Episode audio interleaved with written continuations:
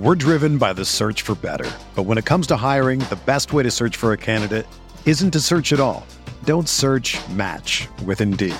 Indeed is your matching and hiring platform with over 350 million global monthly visitors, according to Indeed data, and a matching engine that helps you find quality candidates fast. Ditch the busy work. Use Indeed for scheduling, screening, and messaging so you can connect with candidates faster. Leveraging over 140 million qualifications and preferences every day, Indeed's matching engine is constantly learning from your preferences, so the more you use Indeed, the better it gets. Join more than 3.5 million businesses worldwide that use Indeed to hire great talent fast. And listeners of this show will get a $75 sponsored job credit to get your jobs more visibility at Indeed.com slash BlueWire. Just go to Indeed.com slash BlueWire right now and support our show by saying that you heard about Indeed on this podcast. That's Indeed.com slash BlueWire. Terms and conditions apply. Need to hire? You need Indeed. Blue Wire.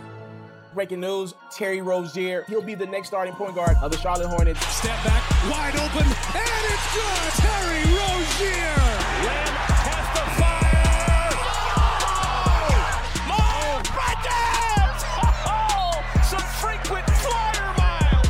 All right, what's up, everyone? Welcome in to another Buzzbeat episode. We are a member of the Blue Wire Network, and you can find our episodes on BlueWirePods.com, Apple Podcast, Spotify, or your favorite podcasting app. On today's episode, we're going to look into some of the proposed NBA schedule changes, recap the loss to the Miami Heat on Monday night, and then the last 10 or 15 minutes or so uh, is a Detroit Pistons preview with James Edwards, who covers the Pistons for The Athletic. Spencer, how's everything going with you? Uh, what are your plans for uh, Thanksgiving? Things are going well. Um, headed up to Statesville, where I grew up. It's where my parents are, most of my family now. Uh, so we'll head up there for Thanksgiving. Do not have to travel up to Virginia this time around, which is nice. Uh, and then headed to the mountains actually on Thursday night. So yeah, going to mix it up a little bit this year. Have not done that in the past. So uh, what about you, Richie? Where are you headed? Yeah, I, always stay here uh, in Charlotte. My family and my wife's family are both here, so I, I do dinners back to back. I mean, we call it dinners, but it's one's at like one and one's at three, and, and I'm always uh, feeling stuffed after the first dinner, and then I got to go to a next one and, and, not offend anyone with the, the meals and stuff like that.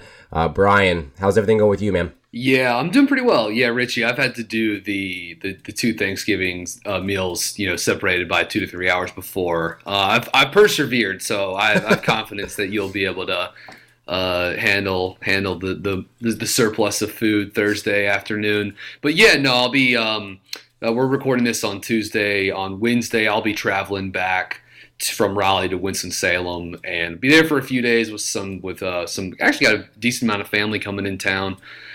And then yeah, I've got some friends that are going to be in, be back in town in Durham over the weekend too. So should be nice. You know, I'll be sneaking in as much hoops as I can. Feast week and college hoops. So uh, yeah, it's uh, that stuff never goes away. It feels like so it'll be it'll be fun, but but fairly busy too. All right, let's first jump into some proposed NBA reseeding, schedule play, postseason play. Uh, there's a lot of things that could be on the horizon. Uh, these changes could occur in the 21 22 season, according to sources. Uh, so, a couple things that they've laid out. So, it could be a minimum of 78 games. Uh, which really is not all that different than an 82 game season. Uh, if you're making it farther in the in season tournament, uh, you would play up to 83 games. They also suggested or proposed uh, a play-in game for the postseason. Basically, what would happen is the 7, 8, 9, and 10 seeds would all be in limbo as they head into the playoffs. The 7 and 8 seed would play, the 9 and 10 seed would play, and then the loser of the 7 and 8 seed played the winner of the 9 versus 10 seed to get those last two spots. And then another change uh, is the reseeding of the the semifinals uh, when they get there. So potentially uh, the top two seeds uh, and the top two teams that make the finals could be technically from the Western fi- or the Western Conference or the Eastern Conference. So, do you guys have any strong thoughts on these. I, I think the first thing that I noticed is uh, the minimum of 78 games. To me, I've always been a big proponent of trying to lessen uh, the games in a season, and I understand why they don't. Uh, there's a business aspect to this, but decreasing the games from 82 to 78 uh, doesn't do a whole lot for me. Uh, and also, I'm not a big fan of the in season tournament. I think if anyone follows English soccer, you can kind of relate it to that. Uh, there's an FA Cup, which probably has a little bit more prestige than this in season tournament would have. Uh, and I, I, think there's another cup in English football called the uh, English Football League Cup it's an in-season tournament as well, and it seems like a lot of the teams play like their their B team uh, with that, so they don't really take it too seriously. So, any strong feelings about any of these proposed changes? Uh, you know, I think most of this is good. I really do. I mean, I think the the play into the playoffs is, mm-hmm. uh, I think it's kind of a no brainer, and obviously it's a shot at at tanking. You know, for the certainly for those teams that are 100%. you know, yeah. yeah, you know, for those teams that are right around the 20 to 25 whatever 30 win mark you know headed up to the last month of the season you know most of them will pull the plug. Well this this adds a little incentive to chase you know a 10 seed and certainly for the you know teams 7 through 9 to try to jockey up um, to the 7 and 8 where you're way more safe. So i think that's really cool. You know i think the in season tournament richie I, i'm I, I, I, like I'm excited about it. I really am. I think it's you know in the doldrums of the NBA season, which is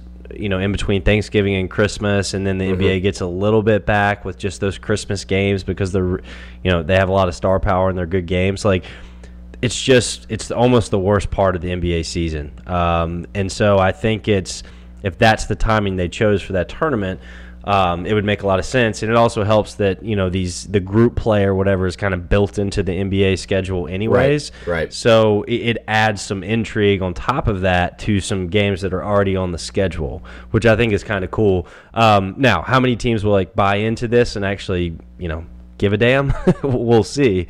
But I, you know, I, do think it's good. I really do. Like there's there's teams that sit in that second tier or that like that one B tier, I guess if you will, that aren't you know your your obvious um, you know Clippers, Lakers, uh, you know Philly. I don't know, name your other power, Houston. That I think could really get up for this, and I think their fans could you know take some pride in. Cer- certainly, if that team's able to you know get through group play and, and advance through the the tournament, and knock off some really good teams that are power of the league.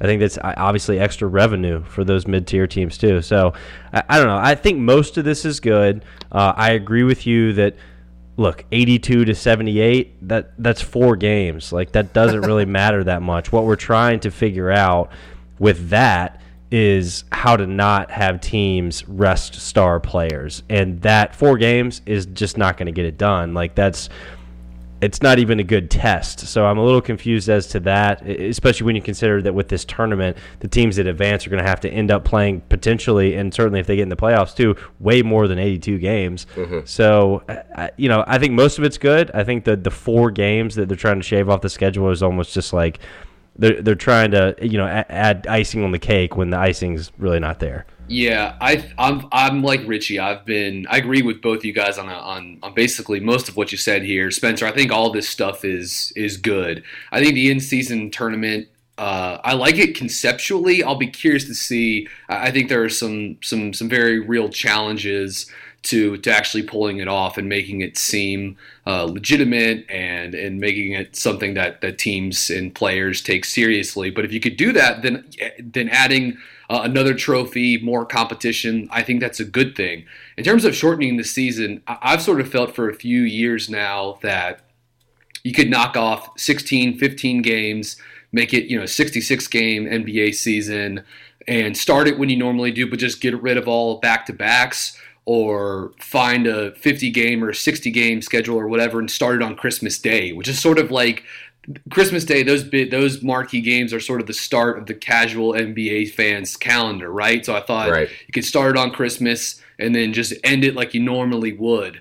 Uh, everything else in here, though, I, I, think is is good stuff. Like reseeding the semifinals, like I, I love that. That's awesome. Like how many times have you thought just over the last small sample, but just over the last four or five years that wow, well, the team that wins the Western Conference, like that's the real eh, champion. And it would just, it would be cool to see. Granted, it's based off regular season record. That's maybe not even like the best metric to like ensure that you're getting the two best teams, but it adds another layer of of intrigue, I think. And I like the play-in games as well. I do think there was this one. This is this is spanning across two paragraphs, and, and give credit to Adrian Wojnarowski and Zach Lowe were the two guys that that broke this story. But here's some of the text from the ESPN.com piece. Uh, quote The NBA is selling the idea of lucrative television and sponsorship revenue that would drive long term growth and combat stagnation in a rapidly splintering consumer environment. The league is working to make sure the revenue for teams and players with a shortened regular season would be break even or better initially with significant financial windfalls in the long term. That's that's one of those things that seems like a little um, a little wishful, like a little ambitious, but I think there are ways you can maybe get creative with some of the ways that casual NBA fans and serious NBA fans like us, like the way we get and stream and watch and consume basketball. There's maybe ways you could figure that out, even if the math is could be a little clunky because you're just literally losing revenue, or not revenue, but you know, live TV inventory. How do you make up for that? Um, but I think there are ways that they they can get creative with that, and it should be said too, like the the financial windfalls of gambling money hitting that could that could be hitting the league at some point in the next couple of years. That could play a role in all of this certainly. And um, I mean, this stuff is coming up pretty quickly. The proposals, uh, they're they're gonna discussions are progressing with the hopes of bringing a vote to the April meeting of the league's board of governors that would introduce some, if not all, of these proposals for the league's 75th anniversary season. That's in 2021, 2022. Richie, you may have said that already, but like that's coming up pretty soon, and it's just it's crazy to to think that in a couple of years, you know, two or three NBA seasons from now, you could have no one and done rule you could have some, if not all, of these proposals to in-season tournament, reseeding the playoffs. Um, the, we'll see what happens with with gambling as well too. Just the the league is you're sort of seeing perhaps it evolve in real time, or at least these are the baby steps, the initial steps, and towards the league sort of turning a new leaf over. Um, I'm I'm, in, I'm intrigued by all of it. I don't think any of it on paper is necessarily or inherently bad, and I'm curious to see uh, what passes and, and what what how the league shapes up going forward. Yeah, I think the biggest thing for me, and I know it's a business, but for the on court product, and we're, we're seeing a lot of teams doing this load management, at least the teams up near the top that have star players. Uh, you know, two of these things, the, the 78 games and the in season tournament, kind of work against that. Like, I, I think if you're going to want to put a better product on the court and try to lessen the times that teams partake in this load management. You want to you want to minimize the games, and like you said, Brian, minimize those back to backs. So I think two of those things uh, I don't like, and then the the reseeding and then the play-in games I do like. I think those are good ideas. Uh, it would be interesting to see how that works. I've even had or I've read somewhere that someone wanted to reseed the whole uh, playoffs, where there's just the 16 best teams, which to me initially I liked, but then I was like, well, the travel and everything like that uh, from the first round and the get go. I really I that, that's I, probably not a good idea. I, have I've thought about that before. I, I really think the travel with all the days off in between, I don't think that's crazy. I just think this way, at least they can appease Eastern Conference owners, like say Michael Jordan, that right. want to be able to still chase the seventh and eighth seed as a rev as a source of revenue but also sort of making sure that the, the, matchups become better as the postseason goes along. And so if you if you just if you took the top 16 teams and reseeded it that way, I, I think that makes more sense um, in terms of on court product. But obviously, you're going to have half the owners in the NBA don't want to see that uh, well, go through. Yeah, and the other thing I like about these rules too is I, I do think I think this is good for small markets. Like I think the play in and I think the midseason tournament are two nuggets to small markets that mm-hmm. have a, a, very obvious competitive disadvantage in this league. And I'm not sure there's a way to get around those. Um, considering this is a star league and most action happens through free agency, and a city, a place like Charlotte, really has no chance. So I, I think that again that that play-in game and that midseason tournament, like I think it, those are two really good tests to see. Hey, what if a Charlotte or Memphis um, you know, is successful in that midseason tournament, what does that do to their fan base? What do we see in terms of revenue numbers that suggest that, you know, just like the English Premier League or, you know, like soccer in Europe, like the way that they're structured, does it actually mean more dollars and not just more dollars by more games in this league? So I think this is good for small markets. I really do. All right, let's transition to the Hornets Heat game from Monday night. Uh, Charlotte went into Miami and lost 117 100 uh, to an undermanned Heat team that actually only dressed nine players. The Heat shot 42% on a healthy 31 three point attempts. Uh, both Jimmy Butler and Bam Adebayo finished with 21 points. And now the Hornets have lost five straight games. Where do I want to start? So, I guess something that I noticed with this Miami Heat team, actually a team that I could argue, or anyone could argue pretty easily, that this is probably the the second or third best team so far in the East. Just the way that they've been playing, uh, I've been think they're doing a, a hell of a job uh, competing with Jimmy Butler. One thing that I noticed uh, on Monday night, and it worked against our trapping of the pick and roll, uh, is getting the ball to Bam Adebayo quickly. Uh, when Zeller would come up to trap, uh, as we've seen in the past, the Hornets Gasol. do try the yeah, like Gasol, like you said, like they try their hardest to trap pick and rolls, and uh, I'm really not sure how successful they've been this season. Uh, but Monday night was another example of of how it like failed. You know, if teams can make that quick pass before Zeller can disrupt the ball handler or Devonte can get up there uh, in his grill, it really just puts our defense in, in, a tough situation. And Bam has proven that he's been a really, really good passer this season. Uh, he actually ranks second behind Jokic in, in the number of assists out of a center. Uh, so this is something that I hope the Hornets can kind of look into in changing. I mean, I, I don't know. We saw the same thing, like you said, against Gasol, Brian. Uh, and I think that's a big reason as to why the Hornets are struggling defensively. And also struggling to, to, defend the corner three because I think that's what it leads to. A lot of corner threes. Uh, the Hornets are bottom five in the NBA uh, in defending the corner three. Yeah, I mean, this was, I think, maybe the worst game of the season so far, certainly up there. I just thought, in terms of. Uh, I thought in terms of preparation, game plan, b- body language, overall sort of morale, eh, things didn't look good. I, I think part of that was related to the fact that Devonte Graham just never really got going, and he's just such an offensive engine um, for this team. Should also note Cody Zeller, who was having um, a nice game. Uh, he was injured last night too. The Hornets could be without Cody for a little bit going forward with a hip contusion injury.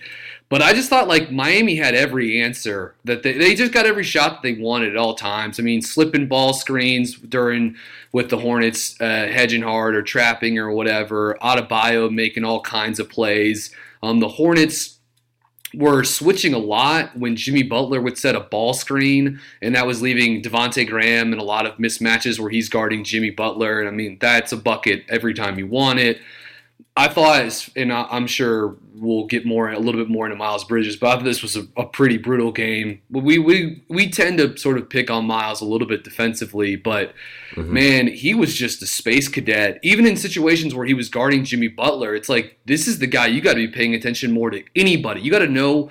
You got to know what the, what socks this guy's wearing, what he had for lunch today. Like you got to be in this dude's hip pocket the entire time, and I just thought that was the the lack of uh, attention to detail and concentration, I thought uh, was especially tough for. The, it's one thing to just check out on a opposite on a weak side corner three point shooter. I mean that's not that's that's bad. That's you know it's bad help side defense 101. But just losing Butler in situations, missing rotations. You could even there was one time during the game last night the mics picked up Marvin Williams uh, yelling at Miles too to to drop down on, on a possession at the rim for Miami too. But you know, Spoelstra had him spinning in circles.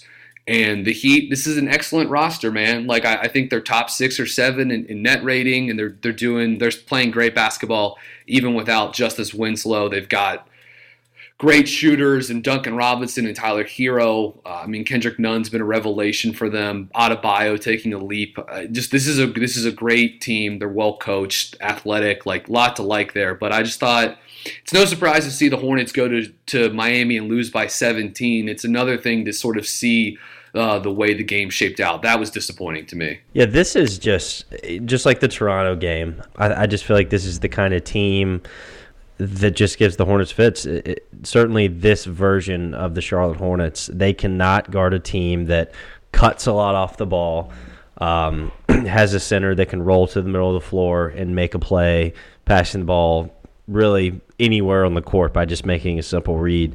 Hornets, they're just not geared that way. So I knew going into last night I didn't want to watch this game, and I didn't tune in until the, second half, and kind of wished I wouldn't have gone back and watched it. But yeah, I, you know, to go to back to Miles Bridges, Brian, you brought him up. I yeah, I, man, oh man, this guy is so out to lunch um, defensively. Not every single night is he that out to lunch as we saw him last night, but he is regularly um, lost if he's if he's forced to make at least two decisions, two important key rotation decisions in a, in, in a defensive set. So, you know, I, I don't I don't know where it goes from here for Miles, and and I don't really know that I was ever hopeful that it was going to improve, but uh, you know, I, I Devonte switching on to Jimmy Butler a few times. I know that Hornets fans are scratching their heads, but we've seen this all year. This is nothing new we haven't seen. I mean, yeah. when Miles is involved in a ball screen, the Hornets are going to switch it. Doesn't matter yeah. who else is on the other side, unless it's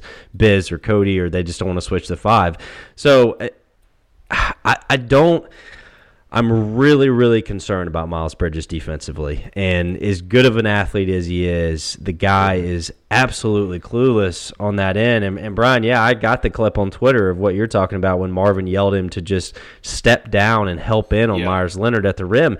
It's he just he made half a rotation and then there was an extra pass that he wasn't anticipating. So he was a little caught in the middle of do I leave my man at the three point line or do I crash down and step in front of the guy standing right in front of the rim? There was just that extra pass in between that and Miles Leonard who went and dunked it.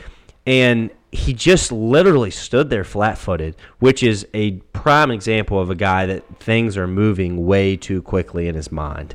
And he's not be he's not able to react to the game. So and, and this isn't only Miles Bridges. I mean, you're right. We are hard on him. There's a lot of bad defensive players on this team, Malik Monk being another one.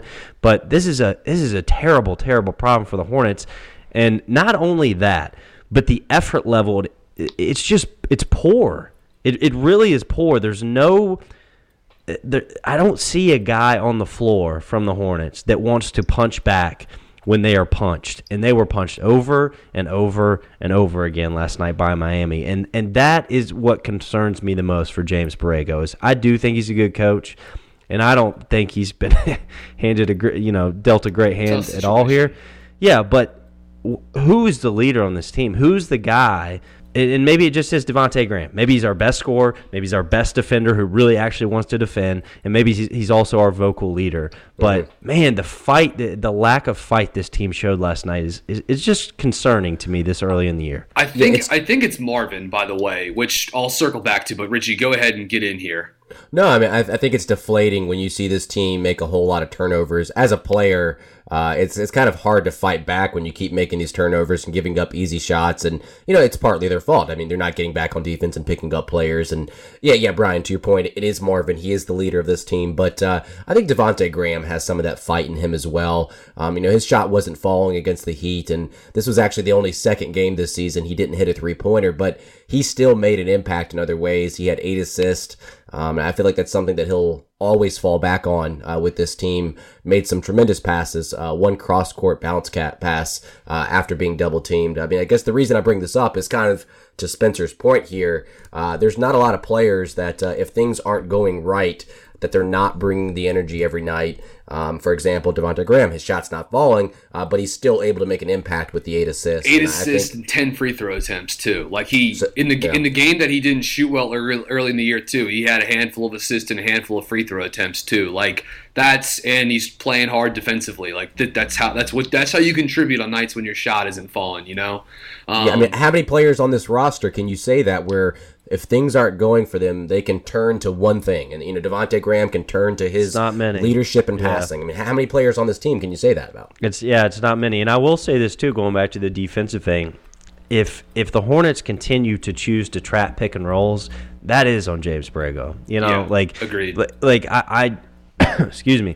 I know that you know Kupchak and, and and I'm sure Jordan want to grade him on player development, but players have strengths and weaknesses, and you have to build a model around them that give them the best chance to be successful. And I would say that trapping the ball and playing four on three behind the play with guys like Miles Bridges right now is not giving them the best chance to be mm-hmm. successful. So if that continues, I think that is an issue for James Borrego. And and here I'll say this too. You know, Cody Zeller is fit to trap ball screens. Bismack Biyombo's got much better at it, but he's not fit to do that. And the Hornets have been a lot better with Bismack Biyombo on the floor defensively because he's able to play in that. He doesn't really drop like we used to see Dr- Dwight Howard drop in Charlotte, but he's in that middle ground to where he can get those long paws out there and try to get a deflection, but can also retreat to the rim. And he's making life a little bit easier on some other guys on the floor. So that's just something interesting to watch to see what Borrego does with that uh, with that scheme. I, I know that Cody Martin has pretty serious limitations uh, as a shooter. I, I get that, and he's still a rookie. Like he's still going to make mistakes too. And I don't want to turn this into the the Cody Martin hour where it's like you're praising the backup quarterback because you you think you're just envisioning what he can do, but. I think there's a real NBA level defensive player on in Cody Martin. I think it's telling that at the end of half play with two seconds left, James Borrego threw him in there um, to guard Jimmy Butler on the last possession. He missed the shot, and then when he was looking for some energy, probably too little, too late in the third quarter, he again went to Cody Martin. And Cody, I think, either had a turnover or missed a shot or whatever, but he sprinted the length of the court and got back and broke up an alley oop by just by pinning it off against the top of the backboard. And like, you know, look, I think if if if James Borrego really believed that he were the better player of Nick Batum, that he, I, I, mean, I really do think he would be playing. But I'm just, I would love to know outside of oh, this guy just can't shoot, and Nick adds this this ability to pass and connect in the half court, and and, and also he's our most expensive player, like so therefore we got to play him. But just, I you know. I thought that was a, there were a couple games this year, really the Toronto and Miami games, these two contests that Spencer's referring to. I thought the Hornets could have used a dog out there, and they went to Cody uh, Martin as their energy guy too late in both those contests. To be honest, I feel like Borrego would use uh, Cody Martin over Bridges or over Bacon before he would even turn to have him go over Batum. I, I think Borrego truly does value Batum, not just because he's getting paid uh, a shitload of money. I think he does like his two way ability, um, you know, point of attack defense. And he, you saw him a couple times on Monday night guarding Jimmy Butler over Miles Bridges as Miles Bridges was uh, guarding Olynyk. So I, I think where Martin can, can kind of see some time is probably over a player like Miles Bridges, even though they don't play the same position. I think where Miles Bridges lacks, Cody Martin can kind of fill in there. Um, and then also Monk. What are, your, what are your thoughts on Monk this season? I feel like he doesn't play a whole ton. Uh, in the first half, it seems like he gets a lot of his minutes in that first and second quarter, and then it feels like his minutes kind of fall off a cliff uh, in the second half. And I feel like we're seeing that pretty much every game. Because you can't trust him. You, you can't win games with him on the floor late uh, unless he's hitting a fadeaway 40 footer at the buzzer. Yeah. Right? Yeah. Um, no, I. You can't trust him. It's not that you can't win with him. Certainly, you can in spots. We've already seen it this year because I know I'll get all kinds of feedback for that comment. But you you cannot trust this guy defensively. You can't do it. All right, I, I, it's enough is enough. He cannot hang the. Tyler Herro made him look like a rookie when in fact Tyler Herro is the rookie last night, and it, it wasn't even close. The basketball IQ difference between those two players isn't close. And that's not me being a hater on Malik Monk. We've got enough of a sample size now to tell us this guy cannot survive defensively on an NBA court. He can't do it. I know he's an important development piece for us, and I still hold out just a little bit of hope that something will happen. And he has turned a corner offensively this year. He looks more comfortable with the ball in his hands. He's making better decisions out of the pick and roll. He's not really shooting the ball that much better, but yeah, he looks more comfortable offensively. But you can't you can't bring 25% of something to the floor. Right? If you can't be an absolute ace on one end of the floor because you're a dud on the other, then you're not an NBA player. And I don't I can't watch Malik Monk play anymore and think this guy is is a real rotational NBA player if he consistently can't hang defensively. Because not just because of how small he is. but because of his attention span, because of his inability to think his way around screens and over a rotation and giving up on plays, just like Miles Bridges does, this is not, we don't have to dig deep on numbers here. It- It's right in front of our eyes. And I agree, Richie. I would rather see a guy like Cody Martin that's going to go out there and bust his tail, all right, on both ends. And I know he can't make a shot right now, but at least rather see somebody out there that's going to put his body on the line to make a play, which we've already seen him do a few times this season. Because at some point, here's what Charlotte has to decide culture and the style we're trying to play means more than the players we're begging and hoping and praying develop. That has to matter more at some point. I just think that Monk is, is improved uh, this season offensively. Yeah, defensively, Spencer, it, it's some of the same issues, but uh, this whole team has issues defensively. You know, partly could be some schematic things with James Borrego, but yeah, Monk doesn't seem to have it all. It's, he's not all with it on the defensive end. I, th- I think he's improved on ball. Off ball, he still struggles, but I just seen some improvement out of him, especially when it comes to his shot profile and limiting his uh, mid-range shot. Something that we've always given him grief for. Uh, he's doing a much better job of getting to the rim uh, and maybe using his strength there. Uh, one other player that I want to mention uh, before we wrap, or if anyone wants to add anything. But before Uh, before you get okay, to before you get to that last player, can I just read you guys off like four or five hilarious Nick Batum statistics? Can I do? I'm sure this has to do with usage, but go it ahead. does. He has a he has a nine percent usage rate right now, um, and a thirty nine percent turnover rate. Uh, Is that a new career low in usage? Did he break it again? yeah, he did. Um, he's w- a pretty pretty obvious drop. He's basically playing at the same usage he was at the end of last season, but with a, a much higher turnover rate. Uh, Nick Batum's taken 20 field goal attempts so far this season. 19 of those have been threes. Um, quick math, that's 95% of his shots have been three pointers, and he has attempted a grand total of zero free throws here for the Hornets. So like he better this guy better be the best passer in the world because if not he ain't giving you anything else. And um and that's, And that's why exa- it's yeah. it's frustrating to see this guy come back. And, and it's great that he, he you know he was pulling for his team when he was sidelined but he came back and instantly it's like boom you're gonna get 25 minutes a night. Um and I just don't it's hard to see the impact he's actually having offensively What- for the Hornets. And, and that's and that's just I mean the, these players we're talking about Monk, Batum, Dwayne Bacon. It's just right now it's like all of them, and I guess Monk probably is giving you more than any of the other ones. I mean Batum I think is certainly better defensively. Richie, you kind of touched on that, but it's these it's these trio of guys that aren't giving you almost anything of real value on the floor that's going to help you win games right now. And that's where I'm sure James Borrego is looking out there and saying, I need to play these guys for all the reasons we've already mentioned on this on this podcast. But I got this guy back here that I really want to play, but I just can't come up with the excuse to put him out there. And that's where I'm saying, just do it. Just put him out there. Send the message. This is a young team. You know he's going to play harder than all three of these guys. So why not? Like at some point, we got to make that decision. Yeah, the last player that I want to mention, it's a player that, uh, you know, probably a handful of players, or less than that, really, uh, that can actually play defense on this team is PJ Washington. Uh, but he's been in a little bit of a slump lately. Uh, his last five games for PJ Washington, he's averaging six points, 36% shooting, and only 30% from deep. And he's also getting into foul trouble a whole lot more. Uh, he's averaging one more foul per game over those last five games.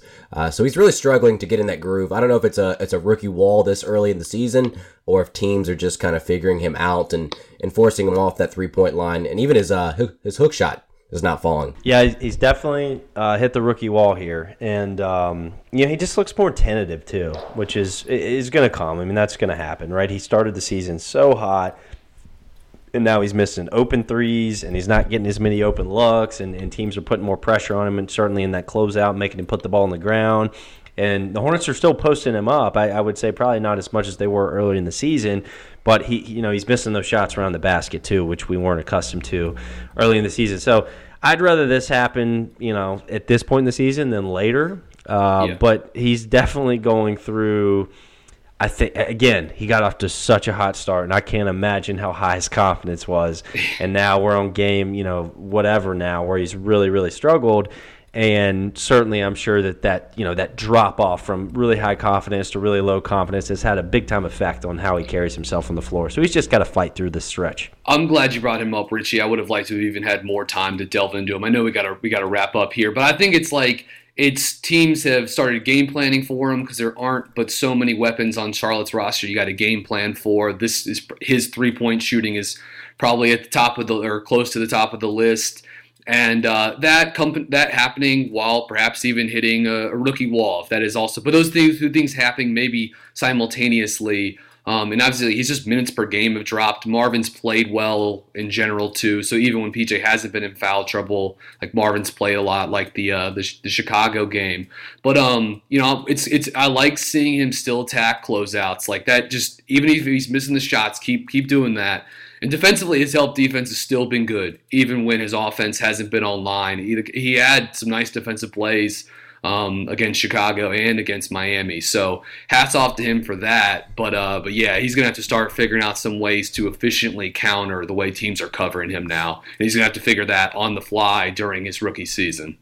Yeah, and maybe maybe the rookie wall won't come if the NBA decreases the schedule to 78 games, right? It'll be so, it'll be like a it'll be like a, a rookie gate, a rookie like yeah. a rookie fence or something yeah. like that. It has to make all the difference. Right? Yeah, just go right through it. Yep. yeah. Um, so we're gonna um have James Edwards III of the Athletic hop on here, uh, and I got a chance to speak with him about the Detroit Pistons as the Hornets play them twice uh, in back to back games, Wednesday night and Friday night. Quick question I asked him this the most overrated and most underrated Thanksgiving Ooh. dish. I want to hear what your thoughts are on this. Ooh. Most mm. underrated, my opinion, I'm going to go stuffing just because it's my favorite, and I feel like that gets lost behind turkey and mashed potatoes most overrated. Just like get cranberries cranberries out of here. Like I don't need cranberries or cranberry sauce. I don't know if they're rightly Agreed. rated or not, but I just it's the one thing I don't eat. So get them out of here. Yeah, I don't know where cranberry sauce really stands on the totem pole either, but I'm good without it. Uh, so I agree with BG on that one.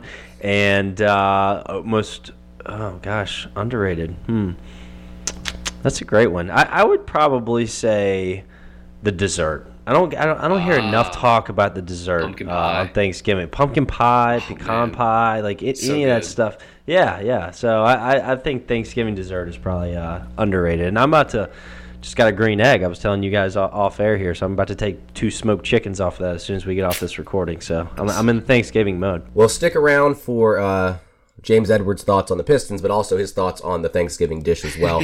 I think his thoughts are a little bit more controversial, Uh-oh. and they kind of go against ours.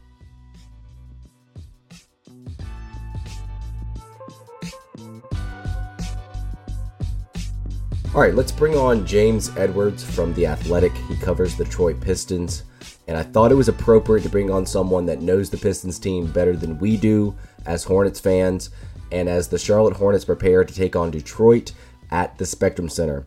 The Hornets and the Pistons did play two weeks ago as the Hornets pulled off a strong second half and won 109 106. Uh, before we hop into this breakdown of the Pistons, James, thanks for taking the time out, and how's everything going with you?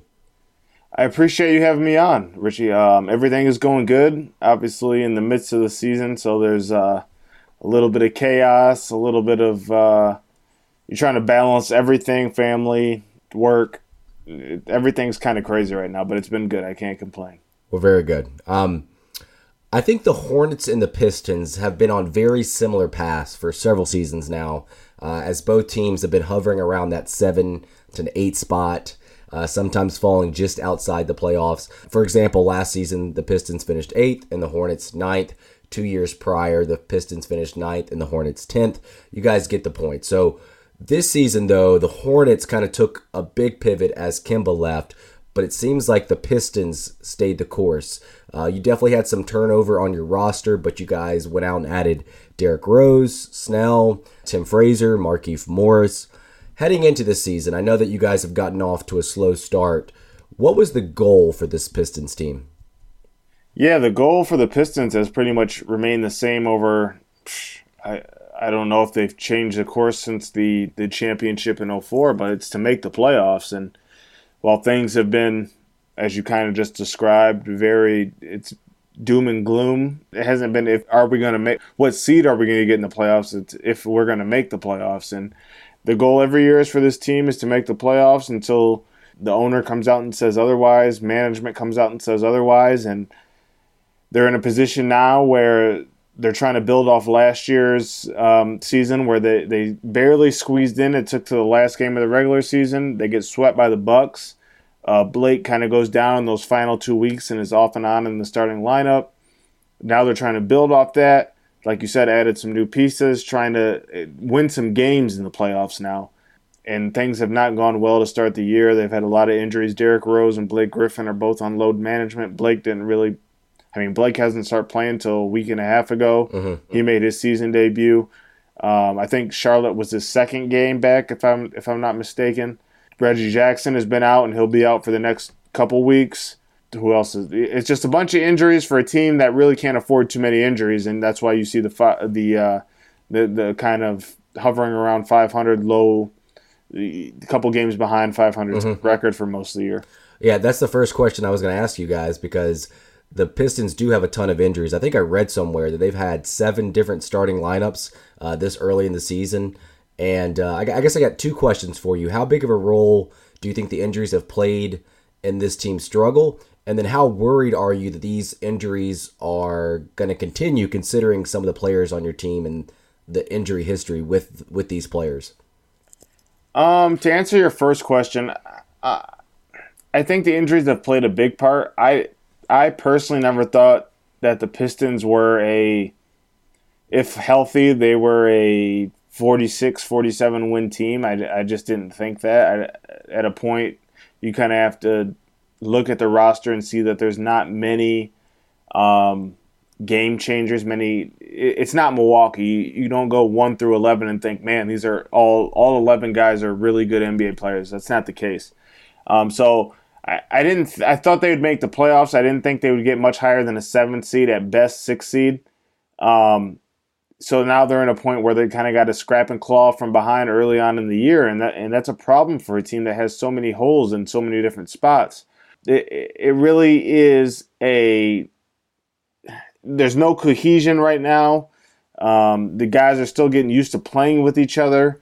Uh, they're trying to find an identity. Dwane Casey going into the year thought his second unit would be one of the kind of shining spots of the team.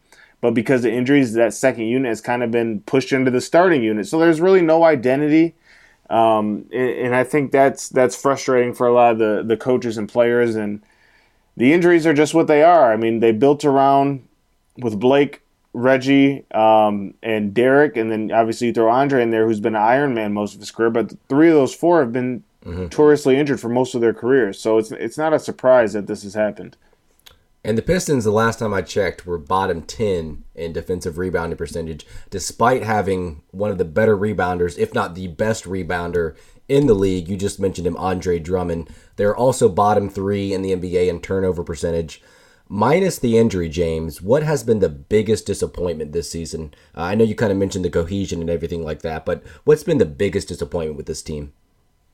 and yeah, like you just said, it's it's been the turnovers. I mean, for a team that doesn't have a big margin of error, just like the Hornets this year, the Hornets last year, the Hornets past couple of years with Kemba Walker, there's not a big margin for error for teams like that, and the Pistons are in that same realm, and they just keep turning the ball over. And when you're a team that can't afford to to give up possessions, to give up shot attempts, because if you look at their offense, they're one of the best offenses in the league. They're mm-hmm. efficient. Um, they're hitting the three ball well so they're giving up them they're giving themselves less chances to score and be efficient um, and add to their offense because they've just been turning the ball over left and right. And that's and that's really been the biggest issue. Um, and part of that is cohesion with injuries and, and whatnot and Blake and Reggie two primary two primary ball handlers ball handlers not being in the lineup that hurts. Um, but that's the that's been the biggest thing. Their defense has been bad, but part of it is because they've turned the ball over so much that teams are just getting easy looks, easy buckets, um, and the Pistons are getting lost in transition. Um, that really hasn't helped their defensive numbers at all, the turnovers.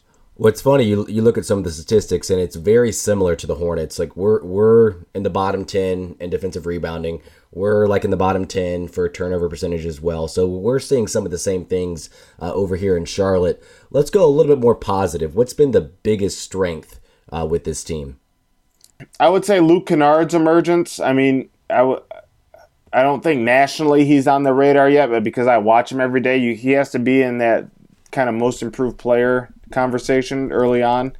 Um, he's almost, I think it's gone down a little bit, but at a point this year, about a week ago, um, he had doubled his points from 9 to 18 per game.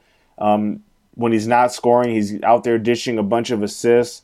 He's turned into a very good offensive player. And the issue with him has been um, shooting more. He's kind of been hesitant to shoot. He's he's been a young guy surrounded by veterans who who are primarily ball dominant, and he's kind of just filled his role, kind of filled out the space, and, and just did what got in where he fit in. But the Pistons need him to be assertive, and he has been that pretty much uh, for most of this year. There's been a couple games here and there where you, you kind of wonder where that went, but for most of, most part, he's been pretty um, aggressive in his shot selection. That's helped. I mean, he's one of the best, the NBA's best three point shooters.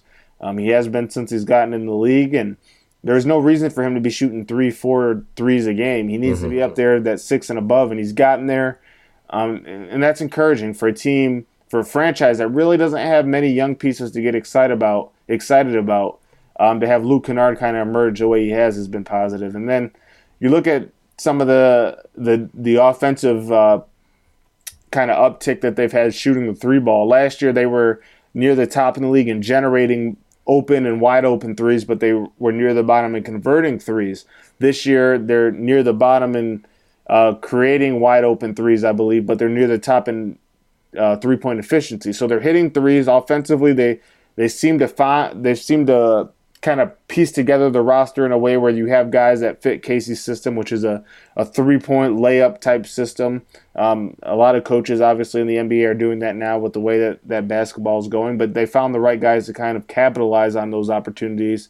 Um, and it's helped them kind of get through this tough period. Obviously, their record's not great, uh, but it could be a lot worse if they weren't hitting the three ball the way they were. Yeah, that's what we're seeing here in Charlotte. James Borrego is, is preaching getting to the rim, shooting from behind the arc, and uh, we're not shooting lights out like you guys are, but at least we're seeing the type of shots that you would like to see in the modern NBA. Uh, last question, the most hard hitting question here, James. Most overrated and underrated dish at Thanksgiving. Great question. Wow, I did not expect that. I thought you were. Gonna, I thought you were going to surprise me and do most overrated, underrated player on the Pistons. um, most overrated dish.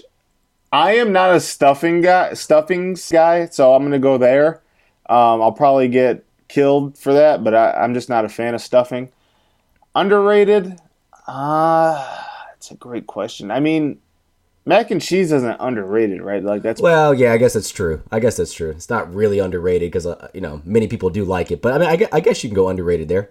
That's like my favorite part of Thanksgiving. I would say, like I love mac and cheese, maybe more so than the next man.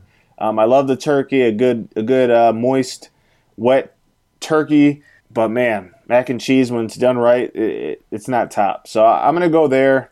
Yeah, I really can't think of any. I'm picky, so I really only do turkey, like mashed potatoes and mac and cheese. Yeah. So I, am picky. So if, if mac and cheese is underrated, I'm gonna go mac and cheese. Okay. Well, it's funny because I went stuffing as underrated. I, I, guess there's just two types of people: people that like it and people that don't. But exactly. I guess it just depends on who makes it as well. But uh, I actually went turkey overrated. I feel like I don't know. I just like the side dishes better than turkey. That's just no. I'm, I'm with you. The turkey has to be has to be uh, done well. Like if it's too dry, I'm not a fan. You have to kind of drown it in hot sauce and what's not. When it's done well, though, I'm a fan. That's so it, it just really depends on who's cooking it. All right, before you go, James, let everyone know where they can find you online, Twitter, etc., and maybe go ahead and plug any recent pieces that you have with the Athletic. Yeah, um, I'm JL Edwards III uh, on Twitter for James L Edwards III. Yeah, you can find me there. That's probably the best place to find me. Obviously, theathletic.com. You go to Detroit, you check that out. Um, I'm there. All my stories are there as well, and uh, for recent stories, my pin tweet right now, if you're into kind of wacky and off the uh, off the rail stories, my pin tweet is on the uh, oral history of how the Pistons got teal jerseys. Obviously, most people know them for the red, white, and blue, but there was a brief period where they were wearing the teal that were not beloved and not loved during that uh, during that tenure, but they've kind of made a little bit of a, a resurgence here. Fans asking for them, so I did a oral, oral history of how they got those jerseys. Um, yeah, without unless you're a Pistons fan, I don't I don't know if I'd recommend any stories for you, but Rod Boone, or who works for the Athletic and covers the Hornets, does a great job, and he, man, he's been cranking out great pieces all year. So um, if you're not a Pistons fan, at least subscribe and check out the check out the Athletic for Rod Boone, who's who's really done a great job this year. All right, thanks, again for tuning in, everyone, to another Buzzbeat episode. Be sure to give us a five star rating and review on Apple Podcast. I hope everyone enjoys their time with the family uh, during Thanksgiving. For James, I am Richie. Go Hornets.